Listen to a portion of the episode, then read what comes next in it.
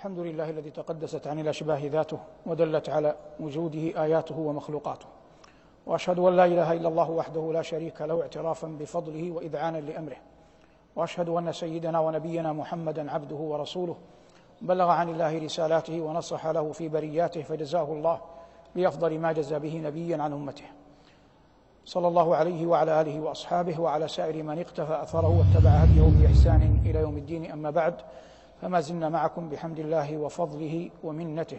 نتفيأ آيات القرآن الكريم ودرس اليوم عنوانه المهاجرين. وقد يقول قائل لما لم تقل المهاجرون بالرفع؟ نحن نلتزم باللفظ كما ورد في القرآن ولفظ المهاجرون لم يرد مرفوعا في كلام الله وإنما ورد مجرورا. قال الله عز وجل والسابقون الأولون من المهاجرين. وقال جل وعلا للفقراء المهاجرين وغير ذلك كما سيأتي. فهذا الذي جعلنا نتقيد بأن نجعل العنوان مجرورا بالياء لأنه جمع مذكر سالم. سنتدارس المهاجرين في كتاب الله في لقاءين متتابعين إن شاء الله. في اللقاء الأول منهما نتحدث عن فضل الهجرة.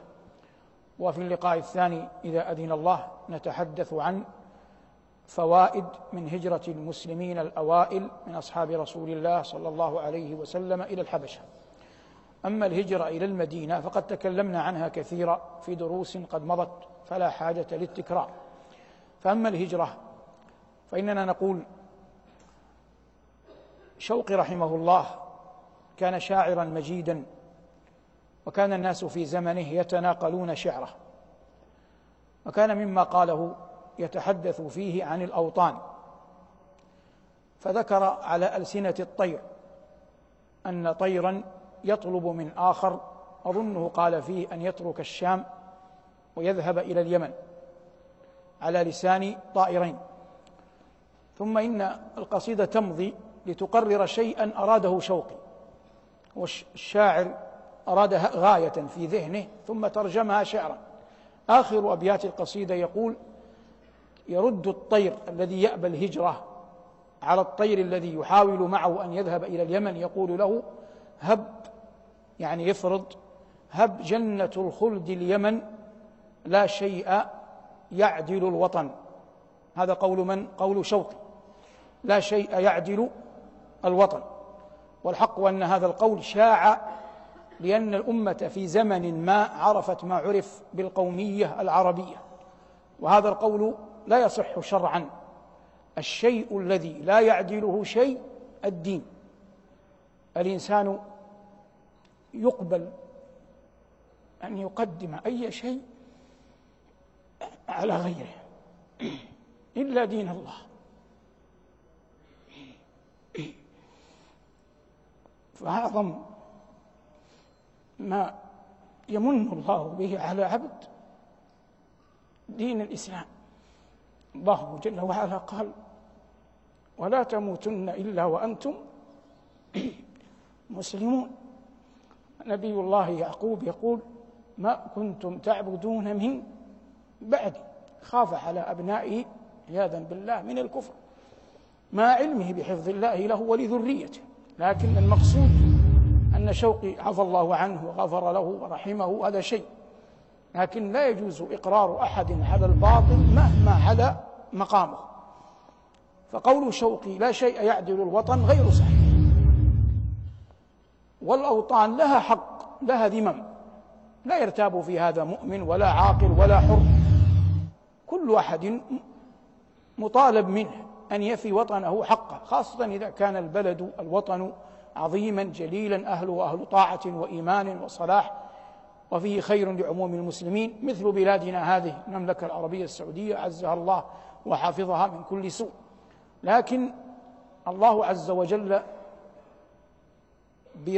أذن لرسوله صلى الله عليه وسلم أن يترك مكة من أجل الدين.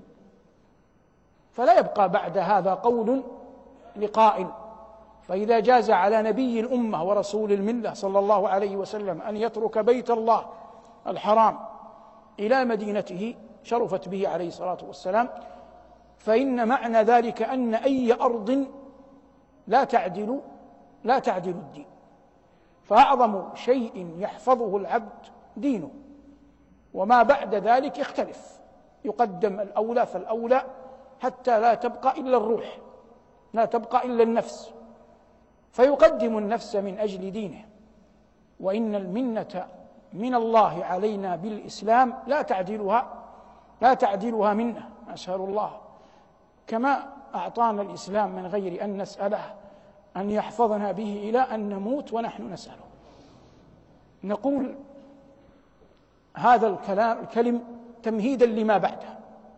ذكر الله عز وجل في القرآن أبا الأنبياء خليل الله إبراهيم. وأن قومه توعدوه بالنار. قال الله في سورة العنكبوت فأنجاه الله من النار. ثم ذكر جل وعلا بعد ذلك بآيات. قال فآمن له لوط. ثم هذا وقف لازم. تقف وأنت تقرأ فآمن له لوط وتقف. والمعنى أن لوطا عليه السلام آمن لخليل الله إبراهيم. ثم يستأنف الكلام كلم جديد معنى جديد. قال الله بعدها وقال أي إبراهيم. إني مهاجر إلى ربي. فهو أول من سن الهجرة للبشرية. أول من سن الهجرة للبشرية من أجل دين الله من أجل أن يبقي على دينه. لما هاجر إلى الله زاد إكرام الله له. قال الله جل وعلا في الآية التي بعدها ووهبنا له إسحاق ويعقوب وجعلنا في ذريته النبوة والكتاب. وآتيناه أجره في الدنيا وإنه في الآخرة لمن الصالحين. فلما فلما صنع ما صنع من أجل الله والله مطلع على سريرته مطلع على قلبه مطلع لما هاجر إبراهيم بأهله. أبدله الله جل وعلا عوضه أعطاه في الدنيا إسحاق ويعقوب. وجعل كل من من يعقوب وأعطاه إسماعيل وإسحاق. ووهبنا له إسماعيل وإسحاق وجعلنا في ذريته النبوة والكتاب وآتيناه أجره في الدنيا وإنه في الآخرة لمن الصالحين. فعوضه بنبيين كريمين من صلبه. وقال وآتيناه أجره في الدنيا. وحتى لا يفهم أن هذا يبخس منه شيء يوم القيامة قال جل ذكره وإنه في الآخرة لمن الصالحين. وقد نال خليل الله هذا بما كان من هجرته من أجل الله. بما كان من هجرته من أجل الله. هذا أول ما دل القرآن عليه ظاهرا بينا على فضل الهجرة إلى الله. ثم جاءت آيات أخر في سور متعدده متفرقة تذكر أصحاب رسول الله صلى الله عليه وسلم وهجرتهم. لكننا قلنا سنتحدث عن هجرة المسلمين الأوائل إلى الحبشة لكن نتحدث هنا عن فضل الهجرة من دلائل أخرى. الله عز وجل ذكر خواتيم آل عمران وهي عشر آيات. أولها إن في خلق السماوات والأرض واختلاف الليل والنهار.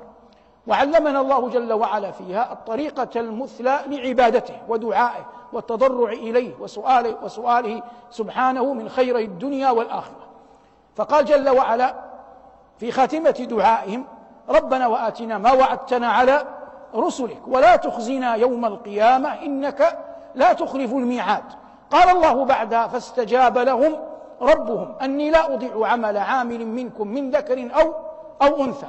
ثم بعد أن ذكر هذا الإجمال جاءت الآيات تنتقل إلى التفصيل. تذكر أوصاف المسلمين أوصاف المؤمنين الذين استجاب الله لهم فبدأ الله بوصف بوصف الهجرة قال الله جل وعلا فاستجاب لهم ربهم أني لا أضيع عمل عامل منكم من ذكر أو أنثى بعضكم من بعض فالذين هاجروا وأخرجوا من ديارهم وأوذوا في سبيلي وقاتلوا وقتلوا لأكفرن عنهم سيئاتهم ولادخلنهم جنات تجري من تحتها الأنهار ثوابا من عند الله والله عنده حسن الثواب. ظاهر هذا. فقدم الله جل وعلا وصف الهجرة على جميع الأوصاف قبلها وهذا يدل كما بينا على فضل الهجرة من أجل الله. هذه آية. ذكر الله جل وعلا في سورة الحشر ما من الله به على نبيه والمسلمين من فيء بني النضير وهم قوم من اليهود كانوا يسكنون المدينة.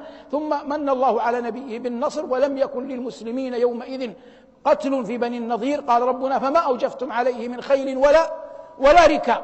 هذا في ساقه الله وغنائم ساقها الله إلى نبيه. لما جاء التقسيم قال الله عز وجل للفقراء المهاجرين الذين أخرجوا من ديارهم وأموالهم. فجعلها النبي صلى الله عليه وسلم بعد سهم ذوي القربى جعلها في المهاجرين الأولين الذين خرجوا من الديار ومن الأموال لا يريدون إلا فضلا من الله ورضوانا. في سورة التوبة ذكر الله جل وعلا ساعة العسرة. وهو يوم أن كان النبي عليه الصلاة والسلام يجهز لغزوة تبوك. وكان ما كان من أمر المسلمين مما هو ذائع معروف في السير وفي مكانه وفي مقامه إلى أن قال رب العزة يتحدث عن التوبة. قال جل ذكره لقد تاب الله على على النبي فبدأ بسيد الخلق وأشرفهم نبينا وخاتم الرسل صلوات الله وسلامه عليه. ثم ثنى جل ذكره. فثنى لما ثنى بعد النبي بدأ بمن؟ بدأ بالمهاجرين. قال الله عز وجل لقد تاب الله على النبي والمهاجرين والأنصار الذين اتبعوه في ساعة العسرة. فأثنى الله على الأنصار وأثنى الله على المهاجرين لكنه قدم قدم المهاجرين. وهذا ما نقول أنه يدل على أن الهجرة إلى إلى الله جل وعلا لا يكاد يعدلها شيء. كذلك من الآيات في في الباب نفسه أن الله جل وعلا ذكر الأخيار. وهذا مر معنا كثيرا في سورة التوبة نفسها. قال جل وعلا والسابقون الأولون وهذا يسمى في اللغة إجمال. ثم فصل قال والسابقون الأولون من المهاجرين والأنصار والذين اتبعوهم بإحسان. جعلني الله وإياكم ممن اتبعهم بإحسان. المراد قدم الله جل وعلا المهاجرين حتى يعلم فضل الهجرة إلى الله جل وعلا. إلا أنه بعد أن فتحت مكة كان الناس يهاجرون إلى أين؟ إلى المدينة لأن النبي صلى الله عليه وسلم فيها كان عليه الصلاة والسلام في المدينة فالناس يهاجرون إليها. فلما فتحت مكة قال صلوات الله وسلامه عليه لا هجرة بعد الفتح. بعد الفتح أي فتح؟ فتح ماذا؟ فتح مكة. لكنه جاء للنبي صلى الله عليه وسلم أقوام آخرون مهاجرون أقوام مهاجرون من غير ماذا؟ من غير مكة من غير من غير من غير مكة. أما بعد وفاته صلوات الله وسلامه عليه فإن الأصل أن الإنسان يعبد الله في الأرض التي هو فيها. فإن ضيق عليه في دينه ضيق عليه في دينه وعجز أن يعبد الله حق عبادته في أرض في أرض ما وجب عليه أن يترك تلك الأرض إلى أرض يقدر أن يعبد الله عز وجل فيها أكثر إلى أرض يقدر أن يعبد الله عز وجل فيها أكثر. والنبي عليه الصلاة والسلام قال عن زمن الفتن الذي نعيش بعضا منه لا كله. قال عليه الصلاة والسلام عن العبادة في زمن الفتن قال كهجرة إلي كهجرة إلي أي كمن يجيء إليه ويهاجر إلى نبينا صلى الله عليه وسلم. لأن المدينة يومئذ يوم حياته هي معقل السنة الأول منها خرج العلم. فعندما يأتي إنسان ويكثر من العبادة تأسيا بالنبي صلى الله عليه وسلم يصبح في زمن الناس زمن الفتن ماذا يشغلون؟ ما الذي يشغلهم؟ يشغلهم القيل والقال. هذا ينصر زيدا وهذا ينصر عمرا ويمكث الرجلان في الدار الواحدة في الحجرة الواحدة منذ أن يمسون حتى يصبحوا وهم يتحدثوا فلان عن زيد وفلان عن عمرو. هذا يأتي بأدلة وهذا يعارضه بأدلة. وهذا يحتج بقول زيد وهذا يحتج بقول عمرو حتى يصبح. ثم يشغل نهارهما كل منهما يجمع أدلة حتى يعارض بها الآخر إذا إذا أمسى لكن النبي صلى الله عليه وسلم قال إن العبادة في زمن الفتن كهجرة إلي. ثمة آخرون هؤلاء يتصارعان قولا في حجرتيهما وآخر قد طوى سجادته. وأفردها في مكان خلي وأخذ يعبد الله. فهذا شغل بآخرته وهؤلاء شغلوا بدنيا لن يسألوا عنها. شغلوا بدنيا لن يسألوا عنها. لا بأس على الإنسان أن يعرف ما يجري حوله أن يفقه ما يكون. هذا أمر لا يرتاب أحد في وجوده. لكن الذي يقع الآن أنه يتكلم كل, كل أحد فيما يعرف وما لا وما لا يعرف فيما كلف به وفيما لا يكلف به هذا أمر يقسي القلوب ولا أحب أن نطيل فيه. لكن مناسبة الحديث قوله عليه الصلاة والسلام أن العبادة في زمن الهرج يعني في زمن القتل كهجر كهجرة إليه. والمراد بيان فضل الهجرة إلى الله ورسوله. والله عز وجل والنبي صلى الله عليه وسلم قال إنما الأعمال بالنيات فمن كانت هجرته إلى الله ورسوله فهجرته إلى الله ورسوله ومن كانت هجرته لامرأة لامرأة ينكحها أو مال يصيبه فهجرته إلى ما هاجر إلى ما هاجر إليه وهذا يدل على أن أعمال القلوب لها شأن عظيم. النبي عليه الصلاة والسلام بعث في مجتمع مكي كانوا يعبدون الأوثان إلا قليلا ذكرنا في لقاء ماض بعضا منهم اثنان أو ثلاثة. وهؤلاء لم يكن لهم كبير تأثير في المجتمع المكي. وكانت أسر وفخوذ المجتمع القرشي قوية تختلف من قبيلة إلى قبيلة كبني مخزوم بنو أمية بنو عبد مناف هؤلاء كان لهم سطوة. ثم بعث سيد الخلق صلى الله عليه وسلم وأشرقت شمس نبوته. فلما دعاهم إلى الإسلام عليه الصلاة والسلام كان هناك ما يعرف تاريخيا بمرحلة الدعوة السرية كان عليه الصلاة والسلام يجمع أصحابه ولم يكن قد تجاوزوا بعد الأربعين في دار الأرقم ابن أبي الأرقم رضي الله عنه وأرضاه. الأرقم ابن أبي الأرقم كان عمره آنذاك ستة عشر عاما وكان من بني مخزوم وبيت بني مخزوم أشد بيوت قريش عداوة للنبي صلى الله عليه وسلم. فلم يدر في خلد أحد أن النبي عليه الصلاة والسلام وهو من بني هاشم يمكن أن يجمع أصحابه في دار رجل من بني من بني مخزوم. خاصة قالوا إن الأرقم رضي الله عنه لم يكن قد شاع في الناس إيمانه. بقي الناس في ذلك المكان حتى نزل قول الله عز وجل فاصدع بما تؤمر وأعرض عن المشركين فامتثل عليه الصلاة والسلام أمر ربي ودعا إلى الله تبارك اسمه وجل ثناؤه. لما جهر بدعوته وكثر أتباعه من الذين من الله عليهم بالإيمان من السابقين الأولين اشتد أذى قريش عليهم وليس كل أحد منهم يجد أحدا يمنعه. فالنبي عليه الصلاة والسلام كان إلى ذلكم الوقت لم يمت عمه أبو طالب. وأبو طالب أحد الرجلين من قريش ساد رغم فقرهما والأصل أن الإنسان لا يسود إلا إلا بمال. العربي يقول بالعلم والمال يبني الناس ملكهم لم يبن ملك على جهل وإقلال. لكن أبا طالب ساد في قريش أصبح مطاعا. والمجتمع القرشي مجتمع قبلي السؤدد فيه له مكانة. ساد أبو طالب من بني هاشم رغم فقره وساد عتبة بن ربيعة من بني أمية رغم فقره. فكان سؤدد أبي طالب يحمي النبي صلى الله عليه وسلم. وكانت قريش تهاب أن تأتي النبي عليه الصلاة والسلام بأذى لوجود أبي طالب. إجلالا له خوفا منه تمجيدا له. قلنا هذه أعراض تتوارث. يقول عمرو بن كلثوم ورثنا المجد قد علمت معد نطاعن دونه حتى يلينا. أي شيء معنوي يتوارثه عبر الأجيال. المقصود كان صلى الله عليه وسلم يعلم أنه هو نفسه في منعه. من الله أولا وأخيرا ثم من عمه. لكن ليس كل من آمن معه يجد أحدا يمنعه. ليس كل من كان معه يجد أحدا يمنعه. فأشار عليهم صلى الله عليه وسلم أذن لهم بأن بأن يهاجروا.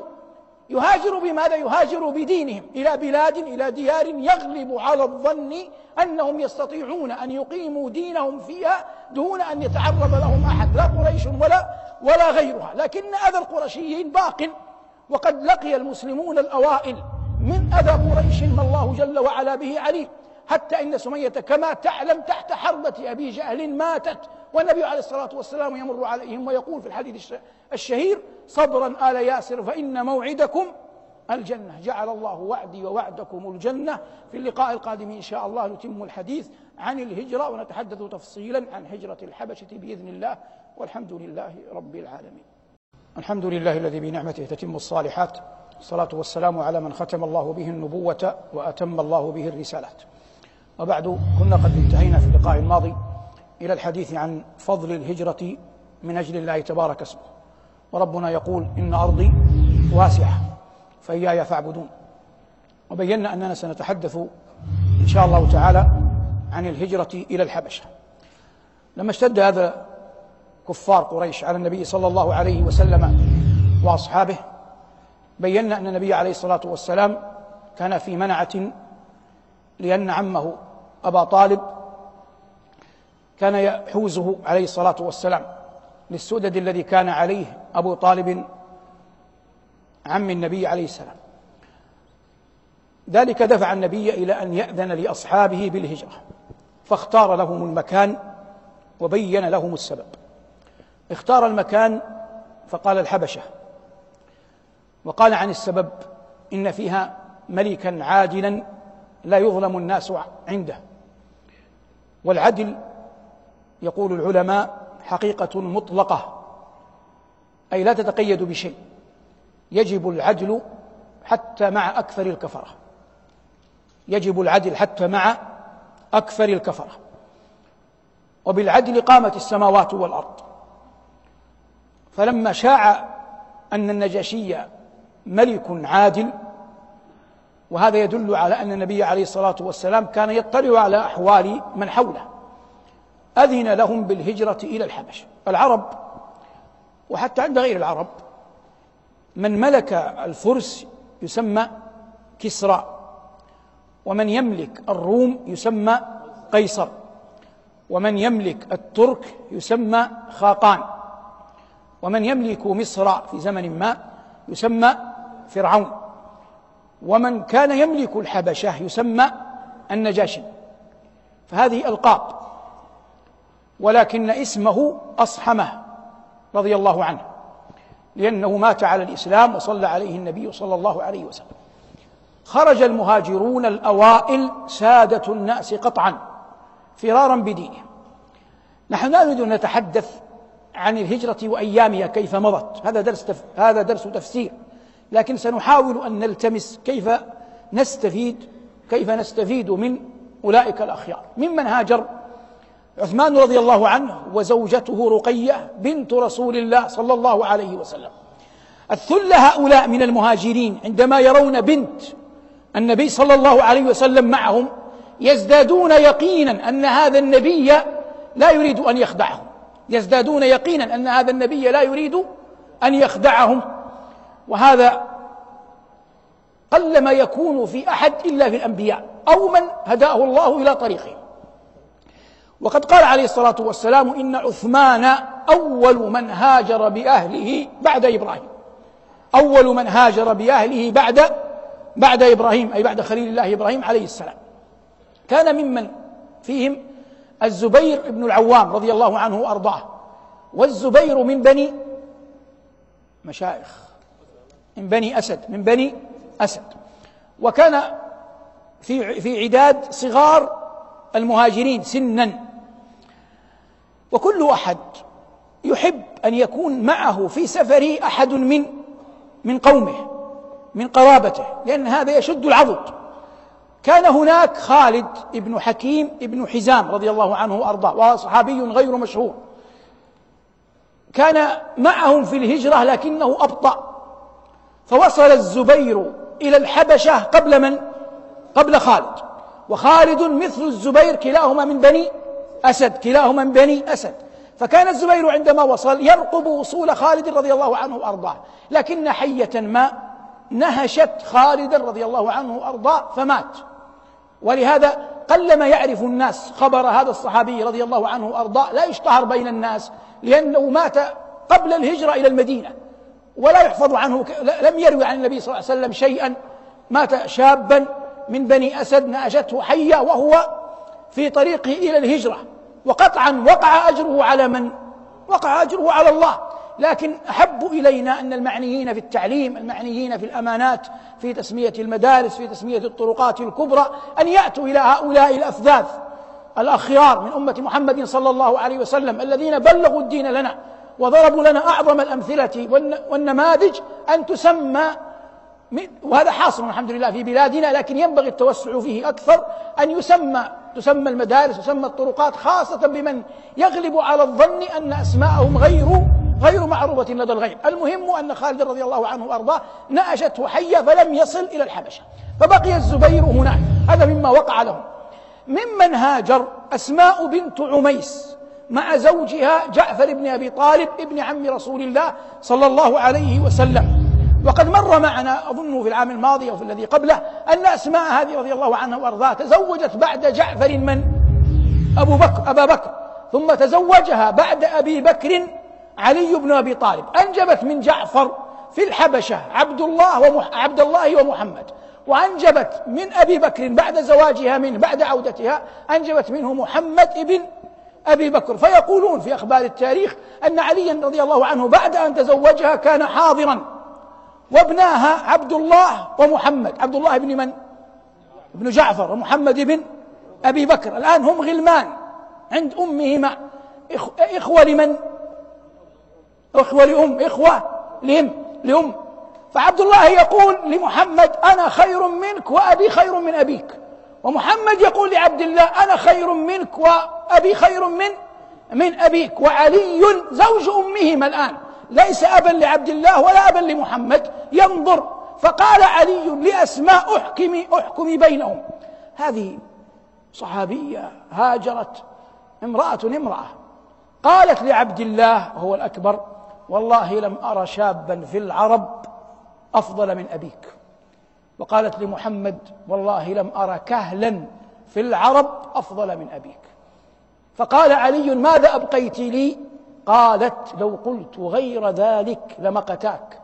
يعني لو مدحتك أنت وهم الآن يتربيان في حجرك سيمقتونك سيكرهونك سيبغضونك فخير لي ألا أمدحك. واضح الآن؟ فأحيانا الكلمة لست ملزما أن تقولها في كل محفل.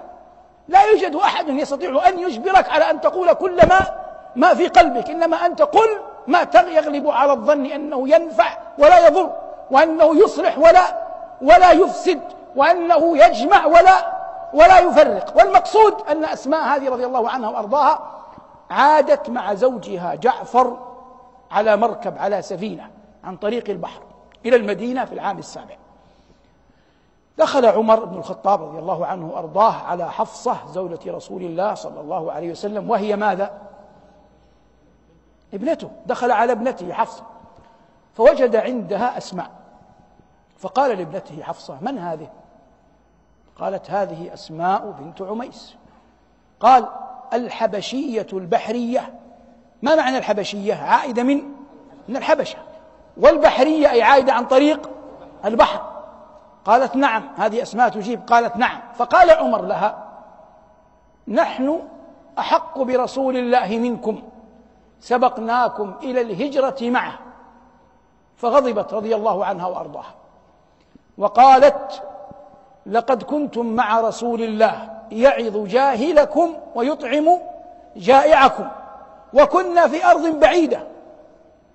كل ذلك في ذات الله. ثم قالت وأيم الله. هذا قسم أصله وأيمن الله لكن تحذف النون. قالت وأيم, وأيم الله. لا أطعم شرابا ولا أكل طعاما ولا شرابا حتى آتي رسول الله صلى الله عليه وسلم فأسأله. ثم قالت وهذا أدب النقل. قالت والله لا أكذب ولا أزيد ولا أزيغ. يعني ما جرى بيني وبينك من قول سأنقله كله كما سأنقله كله كما قلت وقلت إلى النبي صلى الله عليه وسلم فلما جاء عليه الصلاة والسلام دخلت عليه أسماء بنت عميس وقالت له إن عمر يقول كذا وكذا. فقال الصادق المصدوق عليه الصلاة والسلام وبماذا أجبتيه فقالت له ما أجابت به عمر. فقال عليه الصلاة والسلام ليسوا بأحق بي منكم له ولأصحابه هجرة ولك ولمن معك هجرة ولك ولمن معك هجرتان ففرحت فرحا عظيما. ما الذي يتوقع؟ يتوقع أن من كان معها على السفينة وسمع بالخبر سيأتيها. فرحا أنها نقلت لهم هذه البشارة. فكان أبو موسى الأشعري ومن معه ممن جاء معها على السفينة يأتونها إرسالا يسألونها عن الخبر فتخبرهم بما أخبر النبي صلى الله عليه وسلم به. بقينا في ذلك الملك العادل الذي كتب الله على يديه أن يأمن الناس عنده. النبي عليه الصلاة والسلام قال سبعة يظلهم الله تحت ظل عرشه يوم لا ظل إلا ظله. ذكر أولهم إمام عادل الملك الحاكم الخليفة أمير المؤمنين الرئيس الأعلى أيا كانت التسميات. الإمام صاحب الولاية العظمى إذا كتب الله له صلاحا وتقا وحبا للخير للناس فإن الله جل وعلا يصلح به ما لا يمكن أن يصلح على يد على يد غيره.